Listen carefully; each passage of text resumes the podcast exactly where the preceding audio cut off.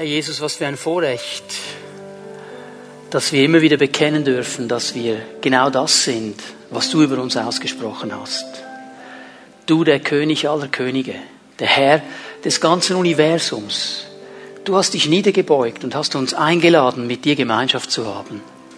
Du hast uns in deine Familie aufgenommen, den Weg geöffnet, dass wir wieder mit dir zusammen sein können.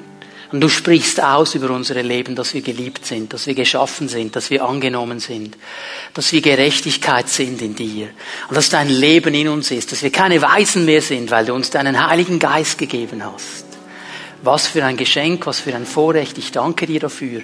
Und Herr, ich bitte dich, dass du uns immer wieder hilfst dabei, diese Worte nicht nur zu singen, nicht nur zu lesen, sondern sie wirklich zu glauben und zu ergreifen und in der Kraft dieser Worte vorwärts zu gehen. Ich danke dir, Herr, dass wir miteinander in dein Wort hineinschauen dürfen jetzt. Und Herr, auch aus deinem Wort, aus der Predigt, Ermutigung und Ausrichtung empfangen dürfen. Danke, dass du uns durch dein Wort begegnest und zu uns redest, Herr, zu uns sprichst, Herr, in unser Leben hinein. Und ich danke dir, dass jede einzelne Person, die hier ist, etwas mitnehmen kann von diesem Segen des Wortes Gottes, auch an diesem heutigen Tag. Ich danke dir, Herr, für deine Gegenwart. In Jesu Namen. Amen. Der Herr ist primär daran interessiert, wer wir sind, nicht was wir tun. Er ist interessiert daran, zu was er uns geschaffen hat, nicht an dem, was wir alles noch tun könnten. Das ist ein Kennzeichen von Religion. Religion wird uns immer noch irgendetwas aufzeigen, das man tun kann, um vor Gott gut dazustehen, um zu Gott zu kommen. Da gibt es alle Möglichkeiten. Aber der Punkt ist folgender. Kein Werk, und sei es noch so fromm, noch so gut, noch so perfekt, wird es je schaffen, vor Gott zu bestehen. Kein Werk. Du könntest tausend Jahre leben auf dieser Erde und das perfektionieren. Aber wenn dein Werk vor Gott kommt, wird es immer versagen, weil Gott unendlich perfekt ist und vor ihm alles versagt. Und das hat Gott gewusst. Und darum hat er nie dem Menschen den Auftrag gegeben, irgendetwas zu tun, um zu ihm zurückzukommen, sondern er hat seinen Sohn gesandt. Er wurde Mensch, um uns zu erlösen und uns freizusetzen. Darüber haben wir schon einige Male gesprochen in diesen Predigten. Das ist der ganz, ganz große Unterschied. Weil er uns zurückholen will in die Beziehung zu ihm, in seine Familie hinein und weil er uns helfen will zu verstehen, dass wenn wir da sind, wo wir sein sollen, zu dem, was er uns geschaffen hat, nämlich mit ihm zu leben, das Leben mit ihm zu teilen, geprägt zu sein von ihm, dann werden wir automatisch anfangen, die Dinge zu tun, die er möchte. Das ist eine ganz normale Sache und hat nichts mit Stress zu tun. Das ist die wichtige Botschaft. Und du darfst mal deine Bibel zur Hand nehmen, darf ich die mal wieder sehen? elektronisch gebunden. Ähm, jemand hat mir gesagt, nach dem ersten Gottesdienst, du darfst nicht immer nur die iPhones nennen, also die Smartphones die Tablets, mache ja hier keine Produktwerbung, was immer du dabei hast. Es gibt ja Leute, die sagen, endlich darf ich mein Handy mitnehmen in den Gottesdienst. Ja, aber nur um die Bibel zu lesen. Facebook kann warten, Instagram auch. Du musst kein Selfie posten vom Gottesdienst, okay? Also es geht einfach mal darum, die, die, die Bibel zu lesen, weil wir werden heute einiges an Bibelstellen lesen miteinander. Die alttestamentlichen Stellen, die wir lesen, lese ich aus der neuen Zürcher Übersetzung, die neutestamentlichen Stellen dann aus der neuen Genfer Übersetzung. Wir wollen miteinander 1. Mose 1, Vers 26 aufschlagen. 1. Mose 1, Vers 26.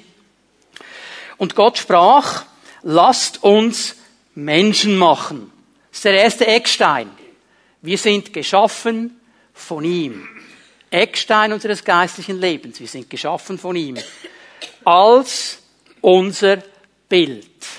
Wir sind angenommen von ihm. Er möchte mit uns Beziehung haben. Wir sollen ganz nah bei ihm sein. Wir sollen lernen, dass wir in der Familie Gottes aufgenommen sind, seine Kinder sein dürfen. Uns ähnlich. Das ist der dritte Eckstein. Veränderung. Haben wir am letzten Sonntag gesehen. Wir werden verändert in unserem geistlichen Leben immer mehr in sein Bild hinein. Das ist ein Prozess. Und der vierte Eckstein, über den werden wir heute Morgen sprechen, und sie sollen herrschen über die Fische des Meeres, über die Vögel des Himmels, über das Vieh, über die ganze Erde, über alle Kriechtiere, die sich auf der Erde regen. Also der vierte Eckstein, wir sind beauftragt. Alle vier Ecksteine. Geschaffen, angenommen, verändert, beauftragt. Alle vier Ecksteine zeigen auf, was Gott sich wünscht für unser geistliches Leben. Er weiß, dass wenn wir uns gesund geistlich entwickeln sollen, dass wir diese vier Ecksteine in unser Leben einbauen müssen, dass sie uns den Halt geben, dass sie uns das Fundament geben, dass sie uns die Sicherheit geben. Und das ist auch der Wunsch, den wir als Pastoren und als Leiter dieser Gemeinde haben, dass unsere Mitglieder, dass die Gottesdienstbesucher, die Freunde der Gemeinde lernen, diese vier Ecksteine in ihr Leben einzubauen. Wir werden versuchen, wo wir nur können, zu helfen, dass das in deinem Leben stark wird. Wir müssen verstehen, das Fundament, das kann man nicht verändern, das ist gesetzt. Es gibt nur ein Fundament, das ist Jesus Christus, das ändert sich nie. Aber wie wir darauf aufbauen, das ist der wichtige Punkt. Und darum sprechen wir über diese Ecksteine. Das hat zu tun mit der Vision auch der Gemeinde. Und heute reden wir mal miteinander darüber, dass Gott uns einen Auftrag gibt. Es ist eine Sache, wir sind nicht nur geschaffen, angenommen und in einem Prozess der Veränderung. Gott gibt uns auch einen ganz klaren Auftrag. Und den werden wir uns anschauen. Und wir müssen eines verstehen, ohne Auftrag, ohne Ziel oder Vision, du kannst es jetzt nennen, wie du willst. Die Bibel hat ja verschiedene Worte dafür, Prioritäten, wie auch immer du das nennen willst. Aber wenn wir das nicht haben in unserem Leben, dann wissen wir eigentlich gar nicht, wo wir hinwollen dann treiben wir durchs Leben und wissen gar nicht, wo geht's eigentlich genau hin. Ich äh, mag diese alte Luther-Übersetzung der bekannten Stelle aus den Sprüchen, wo keine Vision ist, da wird das Volk wüst und wild.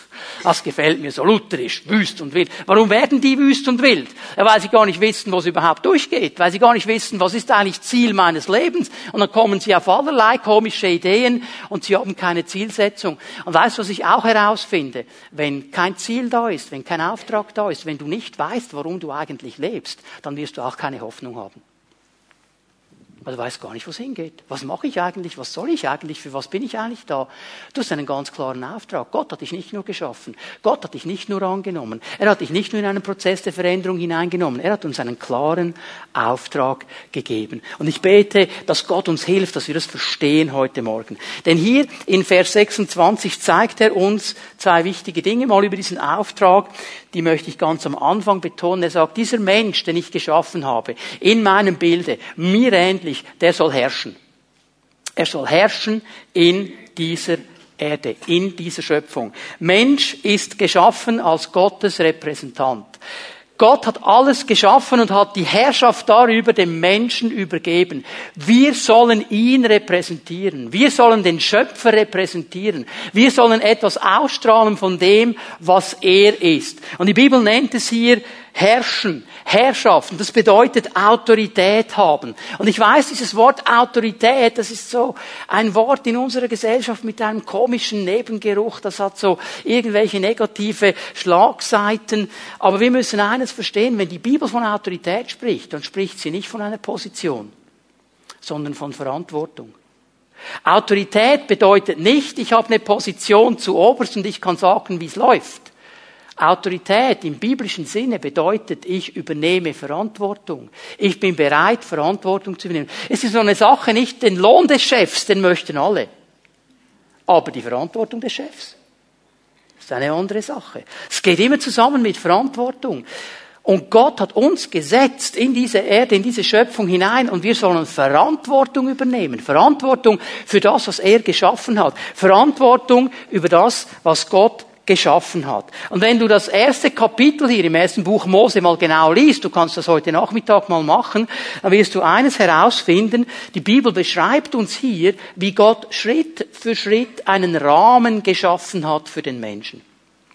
Er hat das ganze Umfeld gesetzt, er hat alles wunderbar bereit gemacht. Und dann ganz am Schluss, und darum spricht man ja von der Krone der Schöpfung, hat er den Menschen in diesen Rahmen hineingesetzt und hat ihm gesagt, so, Du sollst Verantwortung übernehmen.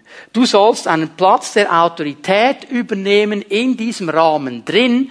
Vers 28 im 1. Mose 1, da spricht er darüber, dass der Mensch zahlreich werden soll, er soll sich multiplizieren, er soll sich ausbreiten, er soll diesen Rahmen füllen. Er soll die ganze Erde füllen. Denkt daran, Repräsentanten Gottes. Das heißt, wir sollen die ganze Erde füllen mit diesem Bild von dem, was der Schöpfer eigentlich ist. Mit seinem Charakter, mit seinem Wesen, mit seiner Liebe, mit dem, was ihn ausmacht. Wir sollen das repräsentieren. Wir sollen Botschafter sein an seiner Stadt. Ich denke immer, wenn ich dann in den Nachrichten sehe, wenn dieser Botschaftsempfang ist im Bundeshaus in Bern. Übrigens, vielleicht hat ja Tom ein bisschen prophetisch auch gesprochen heute Morgen. Vielleicht kommt der Moment, wo wir im Bundeshaus einen Gottesdienst feiern dürfen.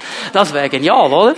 Aber wenn du mal in den Nachrichten dann siehst, diese Botschaftsempfänge, wie sie da kommen, die Botschafter von Guatemala und Ecuador und Japan und wie sie alle heißen, und die sind stolz wie Anton.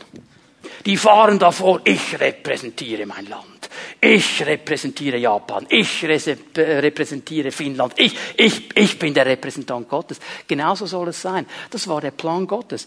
Das hat er für uns gesehen. Er ist ein Baumeister und er gibt seinen Repräsentanten den Auftrag, weiterzubauen. Das ist das Bild, das mir groß geworden ist, als ich über diese Stellen nachgedacht habe. Gott ist ein Baumeister. Gott ist nicht einfach nur ein Schöpfer. Gott hat nicht einfach nur geschaffen und sich dann zurückgezogen und gesagt, schau mal, wie das weitergeht. Gott ist ein Baumeister. Das ist mein erster Punkt heute Morgen. Gott ist ein Baumeister. Er ist ein Architekt, nicht nur ein Architekt für die äußere Hülle, auch ein Innenarchitekt. Er hat einen genialen Plan und er will diesen Plan ausführen. Er ist Baumeister. Es ist in seiner Natur zu bauen und weiterzubauen und weiterzubauen. Die Wissenschaftler haben herausgefunden, dass das Universum sich immer noch ausbreitet. Es breitet. Die wissen zwar nicht wohin und wie genau und wie es funktioniert, das wissen sie alles nicht, aber dass es sich noch ausbreitet. Das wissen sie. Also mit anderen Worten, Gott hat nicht gesagt, Universum, und jetzt ist die Sache gesetzt in alle Ewigkeit. Das breitet sich immer noch aus. Überall, wo Leben ist, ist Dynamik. Das ist nicht einfach fertig. Das ist ein Kreislauf. Es breitet sich aus. Gott ist ein Baumeister. Und er ist immer noch dran. Er ist nicht einfach nur der Schöpfer. Ja, er hat alles geschaffen.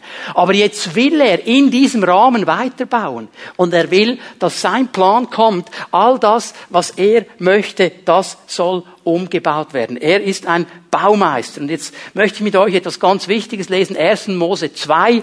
Und vielleicht tönt das jetzt für unsere Ohren komisch, wenn ich das hier so technisch sage. Aber nachdem Gott den ganzen Rahmen geschaffen hat, baut er den Menschen. Ich weiß, das tönt jetzt völlig technisch. Er baut den Menschen. So Lego-Baukasten oder was? Aber lassen Sie es mal anlesen. 1. Mose 2, Vers 7. Da bildete der Herr Gott den Menschen aus Staub vom Erdboden und blies Lebensatem in seine Nase. So wurde der Mensch ein lebendiges Wesen, eine lebendige Seele. Dieses Wort bilden im Hebräischen, das bedeutet formen, es bedeutet töpfern, es bedeutet so etwas zu machen, mit den Händen aktiv zu werden. Und ich stelle mir das immer so vor, so beschreibt es die Bibel. Es ist übrigens die Schöpfung des Mannes hier. Okay, es geht um den Mann. Was hat Gott gemacht? Gott ist gekommen, hat ein bisschen getöpfert, hat ein bisschen gezimmert, hat es genommen und der Mann stand da und hat einigermaßen funktioniert. Einfach ein bisschen im Schlamm herumgewühlt, hat ihn gebaut. Jetzt aber, jetzt aber, gehen wir ein bisschen weiter nach unten in diesem Kapitel, weil er hat dann gemerkt, ich, irgendwie ist der einzigartig, der hat nichts, was ihm entspricht. Ich muss dem noch etwas bauen, etwas an seine Seite. Vers 22. Und der Herr Gott machte aus der Rippe, die er vom Menschen genommen hatte, eine Frau und führte sie dem Menschen zu. Jetzt merken wir, das ist schon ein anderes Wort und es ist auch im Hebräischen ein ganz, ganz interessantes Wort, wenn es darum geht, dass er die Frau gebaut hat wird ein Wort gebraucht, das immer nur gebraucht wird für ein wunderschönes Gebäude, für etwas wunderbar Kunstvolles. Also nicht einfach nur so ein bisschen im Dreck herum mit den Fingern und dann, pff, sondern wirklich wunderbar etwas zu bauen, etwas aufzubauen, etwas Schönes. Ich stelle mir das so vor, nicht Gott hat das so geformt und gemacht ein bisschen. Okay, hier noch ein bisschen wunderbar, das nehme ich noch ein bisschen weg und so. Und dann hat er das wunderbar, hat sich Zeit genommen, nicht ein bisschen im Dreck herum, sondern einfach wunderbar gemacht, gebaut, aufgebaut. Und darum die Reaktion, als die dann kommt, sagt er, Wuh! Das ist jetzt mal eine Sache. Der hat so etwas noch nie gesehen, der war völlig begeistert. Der war völlig begeistert. Warum? Weil Gott etwas ganz Kunstvolles gebaut hat.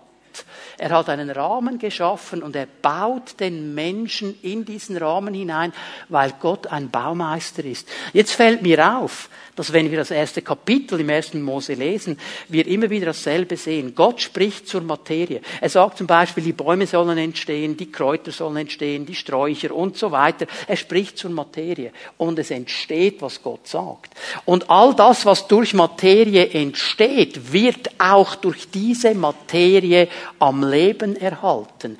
Ein Baum, der aus Erde hervorgekommen ist, lebt durch die Erde. Seine Wurzeln sind in der Erde. Da zieht er die Nährstoffe raus. Und er kehrt zur Erde zurück. Wenn du ihn nämlich abschneidest und liegen lässt, dann vermodert er und wird wieder zur Erde. Nun ist es interessant, wenn Gott den Menschen baut, spricht er nicht zur Materie. Er spricht zu sich selber. Lasst uns Menschen machen. Ich meine, Gott ist Gott. Er hätte sagen können, hey, der soll einfach entstehen. Er spricht zu sich selber. Und das zeigt mir etwas ganz, ganz Wichtiges. Der Mensch ist von Gott geschaffen. Der Mensch lebt nur dann richtig und wirklich, wenn er von Gott erhalten wird. Und er wird zu Gott zurückkehren. Auch hier ist die Bibel klar. Nicht die Hülle, aber der innere Mensch, das hier gesehen, 1. Mose 1, Vers 26, er wurde eine lebendige Seele. Der innere Mensch, der wird zu Gott zurückgehen. Gott hat uns in diesen Rahmen hineingesetzt. Und jetzt weiß jeder von uns, dass wenn ein Baum auf die Idee käme, zu sagen, nö, also mir stinkt's im Wald. Ich will nicht mehr im Wald sein, ich möchte lieber irgendwo Waikiki, Strand oder so. Ich entwurzle mich jetzt und ich versetze mich dahin, wo ich hingehen möchte. Und alle anderen Bäume würden sagen, du spinnst, du stirbst. Sobald deine Wurzeln raus sind, wirst du sterben. Du kannst dich nicht einfach entwurzeln, du bist hier gepflanzt. Genau das hat der Mensch gemacht. Genau das hat der Mensch gemacht. Er hat sich entwurzelt und gesagt, ich will nicht mehr in diesem Rahmen drin stehen. Ich will selber. Ich will dahin, wo ich hin will. Ich brauche doch keinen Gott, der mir sagt, wo der Rahmen ist. Der Rahmen ist eh viel zu klein für mich. Und er entwurzelt sich. Und die Bibel spricht davon, dass darum Jesus Christus gekommen ist, um uns da wieder zurückzuholen, weil wir sterben würden ohne ihn und gar nicht richtig leben können ohne ihn. Ich gebe euch hier nur zwei Bibelstellen, Epheser 2, Vers 1 und 2. Auch euch hat Gott zusammen mit Christus lebendig gemacht. Ihr wart nämlich tot, tot aufgrund der Verfehlungen und Sünden, die euer früheres Leben bestimmten. Ihr hattet euch nach den Maßstäben dieser Welt gerichtet und wart dem gefolgt, der über die Mächte der unsichtbaren Welt zwischen Himmel und Erde herrscht. Jenem Geist, der bis heute in denen am Werk ist, die nicht bereit sind, Gott zu gehorchen. Hier fällt uns etwas Interessantes auf. Er sagt mal, hey, ihr wart tot.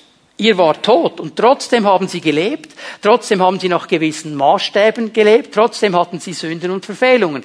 Das zeigt mir, dass er nicht vom natürlichen Leben hier spricht, er spricht vom geistlichen Tod. Wir waren getrennt von ihm. Und Christus ist gekommen, wie diesen entwurzelten Baum, wieder eingewurzelt in seine Familie, geschaffen, angenommen, verändert. Dazu ist Christus gekommen. Gott ist ein Baumeister und er hat einen Auftrag für uns, mit ihm zusammen zu bauen. 2. Korinther 5, Vers 17, ich gebe euch noch diese Stelle. Wer aber in Christus ist, ist eine neue Schöpfung. Das Alte ist vergangen. Neues ist geworden. Wir sind neu geschaffen worden. Geschaffen, angenommen, verändert. Und Gott hat uns einen Auftrag gegeben. So wie er ein Baumeister ist, sollen wir bauen. So wie er baut, sollen wir bauen. Aber die große Frage, die ganz große Frage ist die, was will Gott bauen? Was will er denn bauen? Was ist denn sein Herzensanliegen? Und ich habe im Wort Gottes eine Sache gefunden, die ihm am Herzen liegt wie nichts anderes.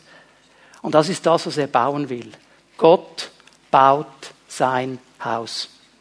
Das ist der zweite Punkt meiner Predigt. Gott baut sein Haus. Das liegt ihm am Herzen wie nichts anderes.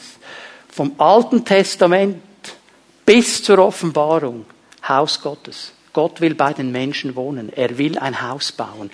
Er baut sein Haus. Und darüber werden wir ein bisschen sprechen heute Morgen. Ich gebe euch einige Bibelstellen.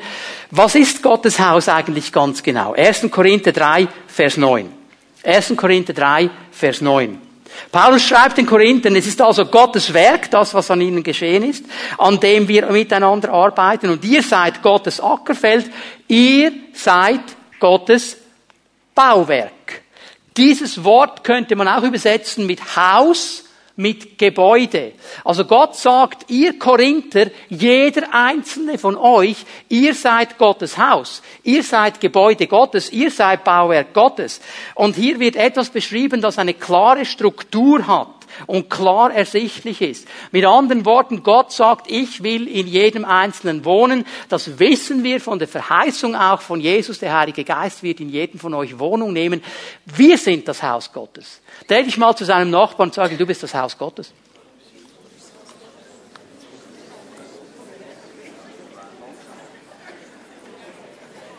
Wir sind das Haus Gottes. Gott wohnt in uns. Gott will in uns wohnen. Ich meine, ich sehe schon bei einigen klickt's jetzt, aber weißt du, mein Geschmack ist ja immer eben Geschmackssache. Du sagst, wieso will der in mir wohnen? Gott hat sich dazu entschieden. Da einen guten Grund dafür. 1. Petrus 2, Vers 5. Lasst euch selbst als lebendige Steine in das Haus einfügen, das von Gott erbaut wird.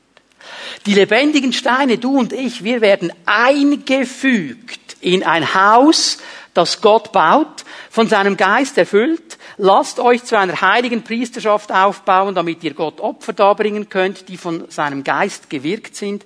Opfer, an denen er Freude hat, weil sie sich auf das Werk von Jesus Christus gründen.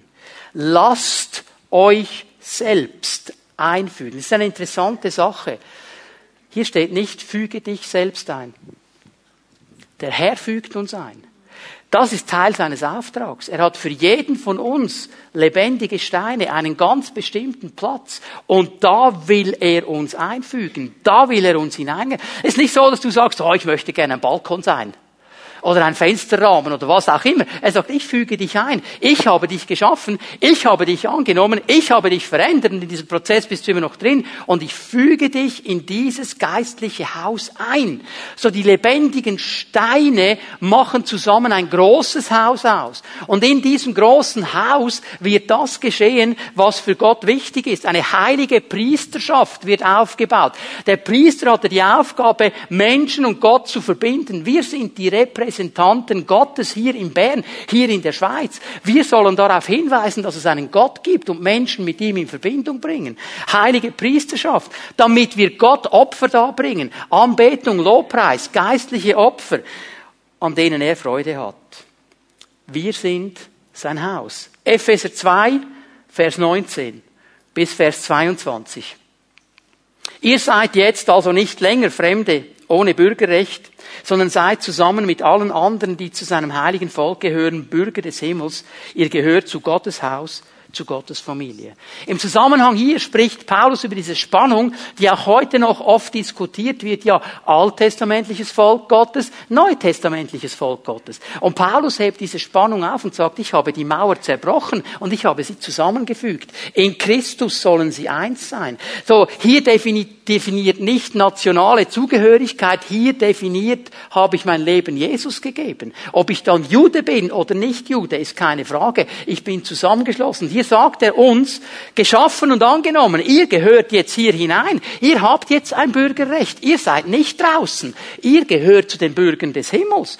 Und ihr seid Haus Gottes, ihr seid Gottes Familie. Es ist interessant, wie das hier zusammengeführt wird, sowohl im Alten Testament wie auch im Neuen Testament. Die beiden Worte, Hebräisch und Griechisch für Haus, beschreibt nicht einfach nur eine Hülle will nicht einfach nur ein Gebäude beschreiben, sondern diese beiden Begriffe haben immer den Gedanken von Familie, von Beziehung, von geteiltem Leben. Wenn die Bibel von Haus spricht, dann meint sie nicht einfach nur eine Hülle, sondern redet sie eben immer auch von Familie, von Beziehung. Und er bringt es hier gut auf den Punkt, ihr gehört zu Gottes Haus, ihr gehört zu Gottes Familie. Das Fundament des Hauses, in das ihr eingefügt seid, sind die Apostel und Propheten und der Eckstein dieses Gebäudes ist Jesus Christus selbst. Wichtige Stelle für heute. Bitte hör mir gut zu, das Fundament ist gelegt. Die Apostel und die Propheten, von denen äh, er hier spricht, der Paulus, das sind die Apostel, die die Briefe des Neuen Testamentes geschrieben haben. Das sind die Propheten, die im alten Bund vorausgeschaut haben auf das, was kommen wird. Und der Eckstein ist Jesus Christus. Das Fundament des Hauses Gottes ist gelegt. Das kannst du nicht neu erfinden. Das kannst du nicht umschreiben. Das passt mir nicht. Das will ich anders haben. Das wird nicht funktionieren. Dieses Fundament ist gesetzt. Und wir bauen auf dieses Fundament. Christus ist der Eckstein. Es gibt heute Leute, die wollen dieses Fundament verändern. Es kommen, es kommen Bücher, auch im christlichen Markt, die wollen dieses Fundament verändern. Sagen, ja, Paulus haben wir alle nicht richtig verstanden. Der Paulus wollte eigentlich das sagen. So mit anderen Worten, 2000 Jahre waren alle blöd, aber ich weiß, was Paulus wirklich wollte. Und verändert das Fundament, dass wir gerecht sind in Christus Jesus. Gefährliche Dinge. Das Haus wird nie stehen können, wenn wir an diese Dinge glauben. Er macht es hier klar. Dieses Fundament ist gelegt. Du kannst es nicht noch einmal neu legen. Du kannst nur darauf aufbauen aufbauen. Und dann sagt er im Vers 21, er hält den ganzen Bau zusammen, dieser Eckstein. Wenn du den wegnimmst, wenn du das Fundament veränderst, dann fällt die ganze Hütte in sich zusammen. Aber durch ihn wächst er und wird ein heiliger, dem Herrn geweihter Tempel. Durch Christus seid ihr in dieses Bauwerk eingefügt, noch einmal eingefügt. Ich habe mich nicht selber platziert, er hat eingefügt, in dem Gott durch seinen Geist wohnt. So Gottes Ziel ist uns aufzubauen Gottes Ziel ist es, in unserem Leben Raum zu gewinnen, dass wir mehr und mehr zu diesem Haus Gottes werden. Jetzt haben wir ein paar ganz clevere Leute hier, ihr habt schon lange darüber nachgedacht. Die Frage, die ich jetzt stelle, ja, wenn wir das Haus Gottes sind, warum brauchen wir denn überhaupt Gemeindegebäude?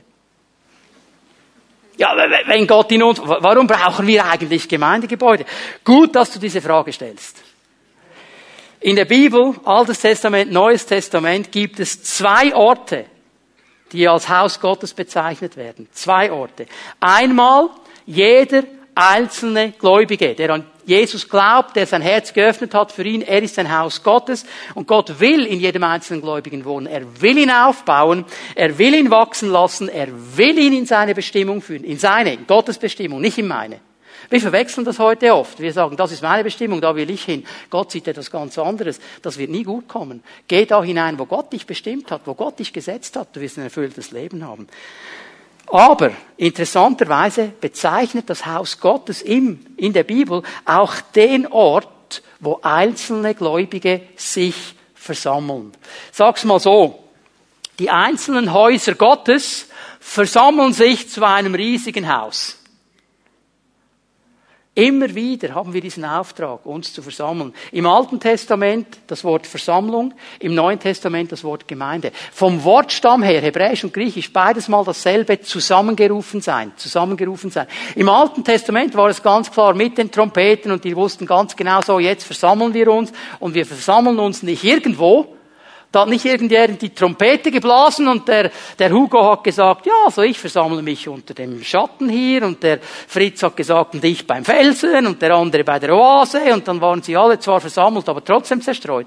Die wussten ganz genau, wo man sich sammelt, nämlich bei der Stiftshütte da, wo Gott wohnt, da, wo das Haus Gottes ist. Der Tempel ist hochinteressant, wie der Tempel strukturiert war. Im äh, Museum in Jerusalem, das wir gesehen haben im Januar, da hat man so Bruchstücke gefunden vom Tempel, als er zerstört wurde und, äh, unter Titus 70 nach Christus. Und da steht doch auf diesem Stein drauf, das ist der Platz der Trompeter. Also die wussten ganz genau, Matthias, wo jeder ist. Also es war nicht zufälligerweise, jeder kann sich hinstellen, wo er will. Da war alles genau geregelt. Und die wussten genau, das sind die Sänger, das sind die Trompeter, das sind die Priester. Da wurde alles aufgebaut. Und dann hat man sich versammelt.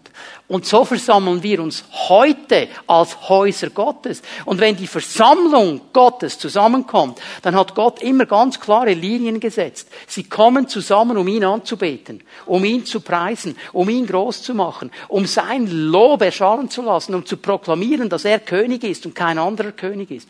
Sie kommen auch zusammen, um belehrt zu werden aus dem Wort Gottes, um seine Ratschlüsse zu hören. Wir nennen das heute Predigt.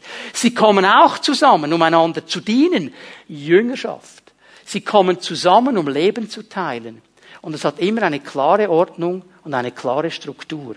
Das sehen wir in all diesen Stellen, werden dann einige noch davon sehen. Also mit anderen Worten, ein Gemeindegebäude ist nur ein Werkzeug das uns hilft, uns zu versammeln. Dass wir nicht, wie Ruth das so erzählt hat, im draußen stehen müssen unter dem Schirm mit den High Heels, die nicht mehr funktionieren und so weiter, oder? Und werden voll geregnet. Wir dürfen hier drin sein und es wird nicht nass und es ist angenehm und wunderbar. Aber es ist nur ein Werkzeug. Wir dürfen aus dem Haus nie mehr machen, als das es ist, nämlich ein Werkzeug zur Ehre Gottes. Ein Werkzeug, wo Menschen hinkommen können, um Gott zu begegnen. Weil das ist das, was Gott möchte in einem Haus. Die Stiftshütte, der Tempel, die Gemeinde. Gott will seinem Volk begegnen an diesen Orten, wo es sich versammelt. Und was so interessant ist, dass im Alten Testament das sehr bestimmt war an einen Ort, das wurde nur in Jerusalem zelebriert. Da mussten alle nach Jerusalem gehen. Alle erwachsenen Männer mussten dreimal im Jahr nach Jerusalem, egal wo sie wohnten, um den Herrn anzubeten. Und heute im Neuen Testament haben wir eine viel breitere Freiheit. Überall da, wo zwei oder drei zusammenkommen in meinem Namen, Matthäus 18, Vers 20, da bin ich mitten unter ihnen. Das hat Gott gesprengt. Er ist nicht mehr an einen Tempel gebunden, an einem Ort. Überall da, wo Menschen zusammenkommen, ist er mitten unter ihnen. Wisst ihr, wo Gott ist heute Morgen, jetzt in diesem Moment? Hier bei uns. Wisst ihr, wo auch ist? In Basel, in Zürich, in St. Gallen, in Genf, überall, wo Gottesdienste stattfinden, in Helsinki, überall, wo Menschen zusammenkommen, sagt, da ist er, da wohnt er. Er möchte den Menschen begegnen. Ein Gebäudegebäude ist aber nur dieses Werkzeug, das uns hilft, das zu tun. Und jetzt gehen wir mal zur allerersten Wohnung Gottes hier auf dieser Erde, 2. Mose 25. 2. Mose 25, die Verse 8 und 9. Hier spricht Gott zu Mose in der Wüste. Er sagt ihm, sie sollen mir ein Heiligtum errichten und ich werde in ihrer Mitte wohnen. Ziel ist, ich will da wohnen. Aber interessant ist jetzt Vers 9. Genau nach dem Vorbild der Wohnung, nach dem Vorbild all ihrer Geräte, das ich dir zeige. So sollt ihr es machen. Und dann kannst du in diesem Kapitel drin lesen, ist ja für viele, die die Bibel am Stück durchlesen, dann schwierig, wenn all die verschiedenen Punkte beschrieben werden und die Geräte und die Fälle und die Blachen und die Seile und alles wird ganz detailliert beschrieben. Jede Niete, jede Schraube, alles, jeder Nagel, alles wird genau beschrieben. Gott überlässt das nicht im Zufall. Und er hat hey Mose, bau mal. Bau mal, mach mal irgendwas. Gott sagt, wenn ich da drin wohne, da sage ich auch, wie es aussieht. Wenn ich drin wohne, dann sage ich, wie es aussieht. Wenn wir ein Haus bauen wollen, wo Gott drin wohnt, dann fragen wir ihn, nicht uns. Und dann, wenn wir Vers 22 im selben Kapitel uns anschauen, dann will ich dir dort begegnen und mit dir reden. Gott will seinem Volk begegnen. Das ist der Grund eines Hauses Gottes. Darum bauen wir dieses Haus, weil er uns hier begegnen möchte. Und weißt du, manchmal denke ich, dass wir das verpassen. Wir kommen zwar ins Haus Gottes, wir verpassen das. Und uns geht es ähnlich wie Jakob. 1. Mose 28, Vers 16 und 17, das ist eine interessante Stelle, wo er auf der Flucht ist. Und dann schläft er da, sein Kopf auf einem Stein und hat diesen Traum und er sieht diese, diesen, ähm, Treppe in den Himmel und die Engel nach oben und nach unten und dann wacht er auf am Morgen und sagt, oh, das ist ja ein ganz bestimmter, bestimmter Ort, wo ich da bin. Etwas ganz Spezielles. Und er sagt etwas Interessantes. Der Herr ist an dieser Stätte und ich wusste es nicht, sagt die neue Genfer. Wörtlich übersetzt müsste man sagen, ich habe es nicht erkannt. Ich bin zwar an dem Ort, wo Gott wohnt. Ich habe es aber nicht erkannt. Und er fürchtete sich und sprach, wie furchtbar ist diese Stätte. Sie ist nichts Geringeres als das Haus Gottes. Und dies ist das Tor des Himmels. Hier wird etwas geöffnet. Gott möchte uns begegnen. Weißt du, die Haltung, wie ich in das Haus Gottes komme, bestimmt, ob ich etwas mitnehme oder nicht. Ob ich ihn, du kannst gut hier sein und sagen, ja, der Herr ist auch hier und du kannst ihn verpassen, weil du nicht erkennst, dass er hier ist weil du dein Herz nicht geöffnet hast. Darum ist es so wichtig, jedes Mal, wenn wir uns versammeln, dass wir mit einem offenen Herzen kommen. Herr, was willst du mir sagen? Herr, was willst du mir mitgeben? Herr, was kann ich von dir mitnehmen für mein Leben? Und immer wieder diese Offenheit zu haben. Es ist interessant, ich beschäftige mich in der Regel ein bisschen im Voraus schon mit der Predigt. Und immer wieder geschieht es mir, dass ich während dem Predigen etwas sehe, das ich noch gar nicht gesehen habe und etwas mitnehme für mich. Komm mit einem offenen Herzen. Der Herr wird immer zu dir reden. Er will uns begegnen in diesem Haus. Jesus nennt den Tempel das Haus Gottes. Ihr habt eine Räuberhöhle daraus gemacht, aber es ist ein Haus meines Vaters. Der Ort, wo man sich versammelt. Haus Gottes. Wenn wir zur nächsten großen Wohnung Gottes gehen, zum Tempel. 1. Chronika 29, Vers 3 gebe euch hier ein bisschen die Vorgeschichte. Die Vorgeschichte hat zu tun mit 1. Chronika 17. Ich habe euch gesagt, ich werde euch ein bisschen hin und her scheuchen, auch im Alten Testament heute. Wir werden dann zu 1. Chronika 17 gehen. 1. Chronika 17, David wollte dem Herrn ein Haus bauen. Er hat sich etwas Interessantes überlegt. Er sagt, hey, ich wohne hier in einer total coolen Hütte. Das ist wunderbar, mein Haus. Ich habe eine riesen Villa. Aber der Herr, der ist einfach in einem Zelt. Ich baue dem einen Tempel. Ich will dem eine Wohnung bauen. Ich will ein Haus für ihn bauen. Und dann kommt der Prophet Nathan und sagt, hey, Moment, Moment, David, du wirst dieses Haus nicht bauen. Du nicht. Dein Sohn, der Salomo, der wird es bauen. Du wirst es nicht bauen. Ich erlaube dir das nicht. Und jetzt könnten wir ja denken, jetzt ist der aber ein bisschen eingeschnappt. Ich meine, jetzt hat er diesen wunderbaren Plan. Dieser, ich meine, der will ja Gott etwas Gutes tun und Gott sagt, nein, du nicht. Du nicht. Und jetzt könnten wir ja denken, wenn er Schweizer wäre, hätte er vielleicht so reagiert, dass er sagt, hey, ich will nicht mit dir zu tun haben, wenn ich das nicht machen darf. Was macht er? Was macht er? Es ist hochinteressant, hier in 1. Chronika 29, die letzte öffentliche Rede, bevor er stirbt. Und er macht nur eines. Eine riesen Werbung für diesen Tempel, den sein Sohn bauen wird, den er niemals sehen wird hier auf dieser Erde. Der ist überhaupt nicht eingeschnappt. Er sagt, ich lese mal ein bisschen an, in Vers 3. 1. Chronik 29, Vers 3. Darüber hinaus da ich gefallen habe am Haus meines Gottes. Hey, das ist noch nicht mal da. Stell dir vor, der steht da irgendwo auf dem freien Feld und sagt, ich habe gefallen am Haus Gottes. Dabei steht noch gar nichts, nur Feld weil ich gefallen habe am Haus Gottes, gebe ich, was ich an eigenem Besitz, an Gold und Silber habe, zusätzlich für das Haus meines Gottes, abgesehen von allem, was ich schon bereitgestellt habe für das Haus des Heiligtums. Ich meine, er hat ja schon einiges bereit gemacht und sagt, jetzt schau, jetzt greife ich nochmal ganz tief in mein Portemonnaie und jetzt gebe ich nochmal, du kannst dann nachlesen in den nächsten Versen, was er alles gibt. Und er sagt, hey, es ist mir so egal, ob ich das Haus baue oder, oder mein Sohn es bauen wird. Es geht um das Haus Gottes. Und dieses Haus muss muss gebaut werden und ich werde geben, was ich kann. Und das Volk hört zu und ist so begeistert, Vers 9, das Volk freute sich über die eigene Spendebereitschaft, denn von ganzem Herzen spendete sie für den Herrn und auch David, der König, war hoch erfreut.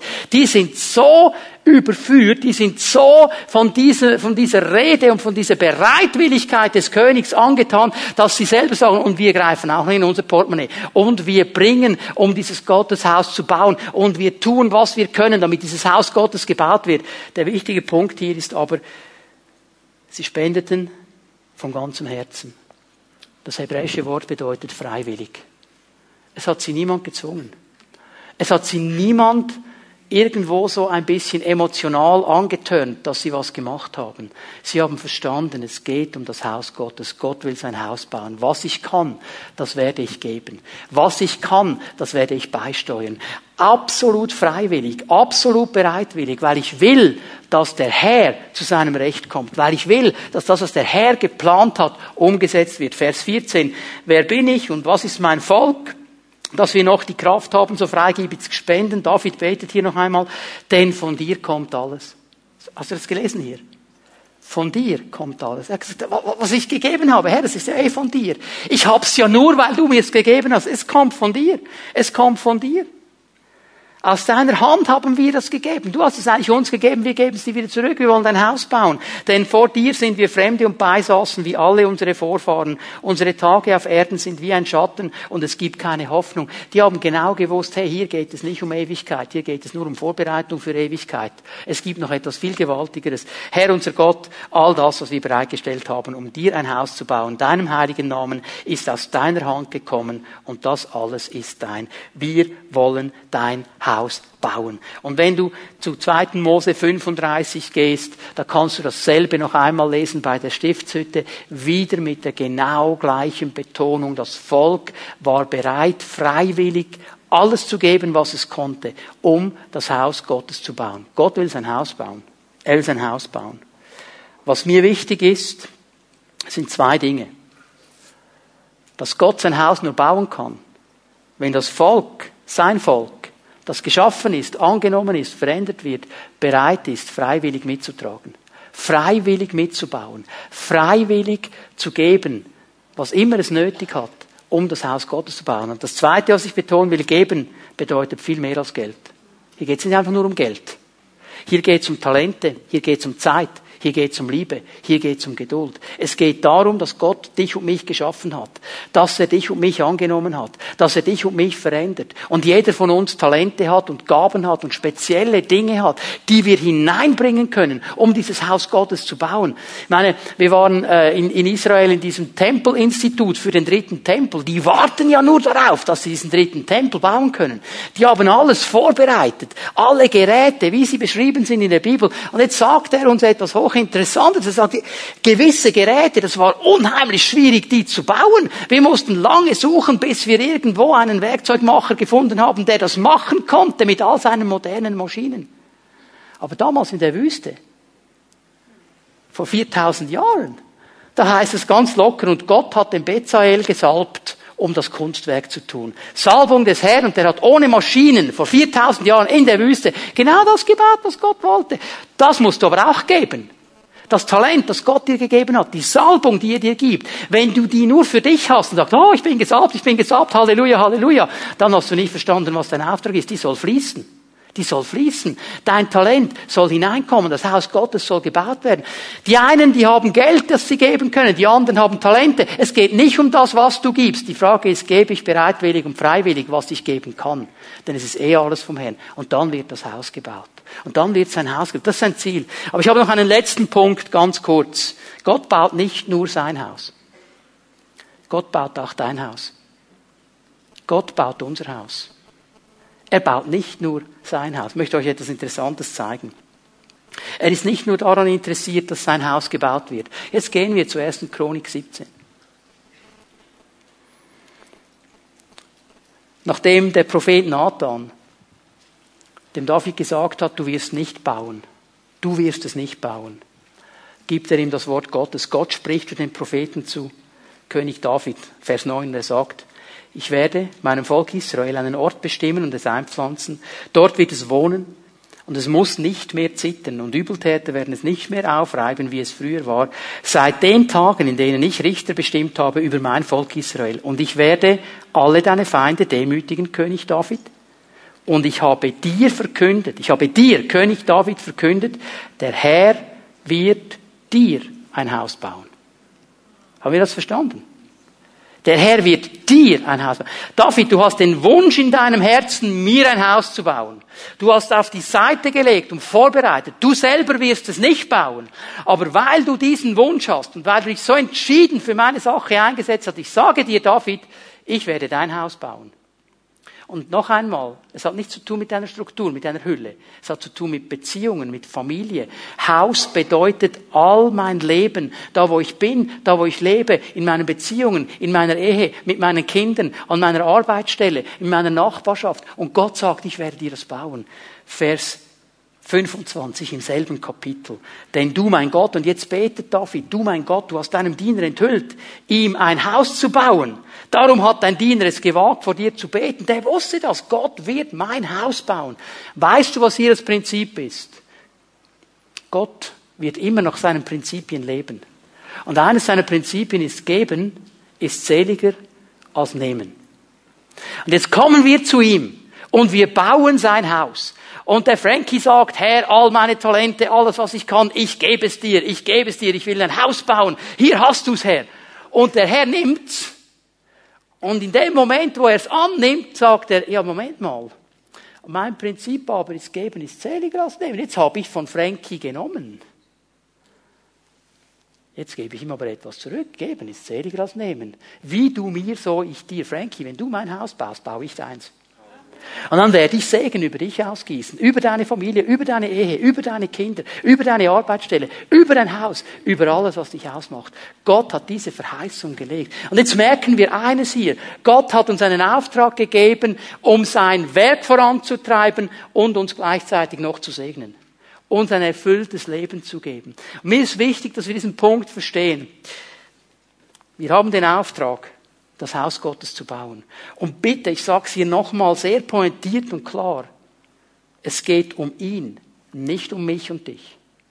Es geht darum, sein Haus zu bauen. Nicht das, was ich gerne hätte und was ich gerne wollte und was ich gerne noch haben möchte. Es geht um sein Haus. Es geht um sein Haus. Darum ist es uns als Gemeindeleitung immer wieder wichtig, vom Herrn zu hören, was er bauen will. Und weißt du, was ich mir schon lange abgeschminkt habe? Ist, dass wenn wir den Herrn hören, dass jedes einzelne Gemeindeglied sofort sagt, jawohl, checken wir völlig. Das ist die Spannung. Manchmal wäre es einfacher, das zu tun, was der noch möchte und der noch möchte. Aber es geht nicht um mein Haus und nicht um dein Haus. Es geht um sein Haus. Wir müssen ihn hören. Genau wie er es David und Mose gezeigt hat. Genau so. Es geht nicht um meine Vision und deine Vision. Es geht um seine Vision. Es geht um seine Vision. Es geht um das, was er über unseren Leben sieht. Er will sein Haus bauen. Und dann haben wir den Auftrag, willig zu geben, was wir können, um das Haus Gottes zu bauen. Das beginnt mit einem Entscheid meines Herzens. Aber es beginnt damit, dass ich sage, Herr, was ich geben kann, das will ich geben, was du mir sagst, ich will es einfließen lassen. Sei es meine Zeit, sei es meine Liebe, meine Geduld, meine, was auch immer. Ich werde es hineingeben, damit ein Haus gebaut wird. Und dann darf ich aber eines wissen. Wenn ich sein Haus baue, dann wird er mein Haus bauen. Das hat er verheißen. Da hat ihn niemand dazu gezwungen. Das hat er entschieden. Das ist seine Sache. Weißt du, was interessant hier ist? Wer sich investiert in den Auftrag Gottes, wer mit Gott baut, der wird nie zu kurz kommen. Er wird nie zu kurz kommen. Weil Gott sagt, ich werde dein Haus bauen. Und ich weiß nicht, wie es dir geht. Aber ich möchte, dass er mein Haus baut. Wenn er das Haus baut, dann ist es genial. Ich möchte, dass er sein Haus bauen kann. Und ich möchte mit ihm und mit euch zusammen sein Haus bauen, hier an diesem Ort, damit sein Name groß gemacht wird. Wir sind geschaffen, wir sind angenommen, wir sind in einem Prozess der Veränderung und wir haben einen klaren Auftrag, mit ihm vorwärts zu gehen. Und Gott ist noch lange nicht fertig mit uns. Noch lange nicht. Können wir aufstehen miteinander? Wenn jemand von euch ihr jetzt da vorne seid, noch Gebet möchte, bleibt einfach da vorne. Hauszellenleiter werden dann auf euch zukommen. Ich möchte diesen Gottesdienst abschließen. Himmlischer Vater, komm und komm mit deinem guten Heiligen Geist mit uns in diese neue Woche. Begleite uns und äh, wirke weiter an unseren Herzen durch diese Botschaft, durch dein Wort. Danke, hast du uns gelehrt und wir wollen weiterlernen, damit wir gemeinsam mit dir zusammenbauen können. Danke, Jesus Christus, bist du unser Baumeister. Ich befehle dir einfach, ja alle jetzt in deinem wunderbaren Namen, in, de, in diese neue Woche, dass wir gehen dürfen in Kraft und in deiner Vollmacht, in Jesu Namen. Amen. Amen.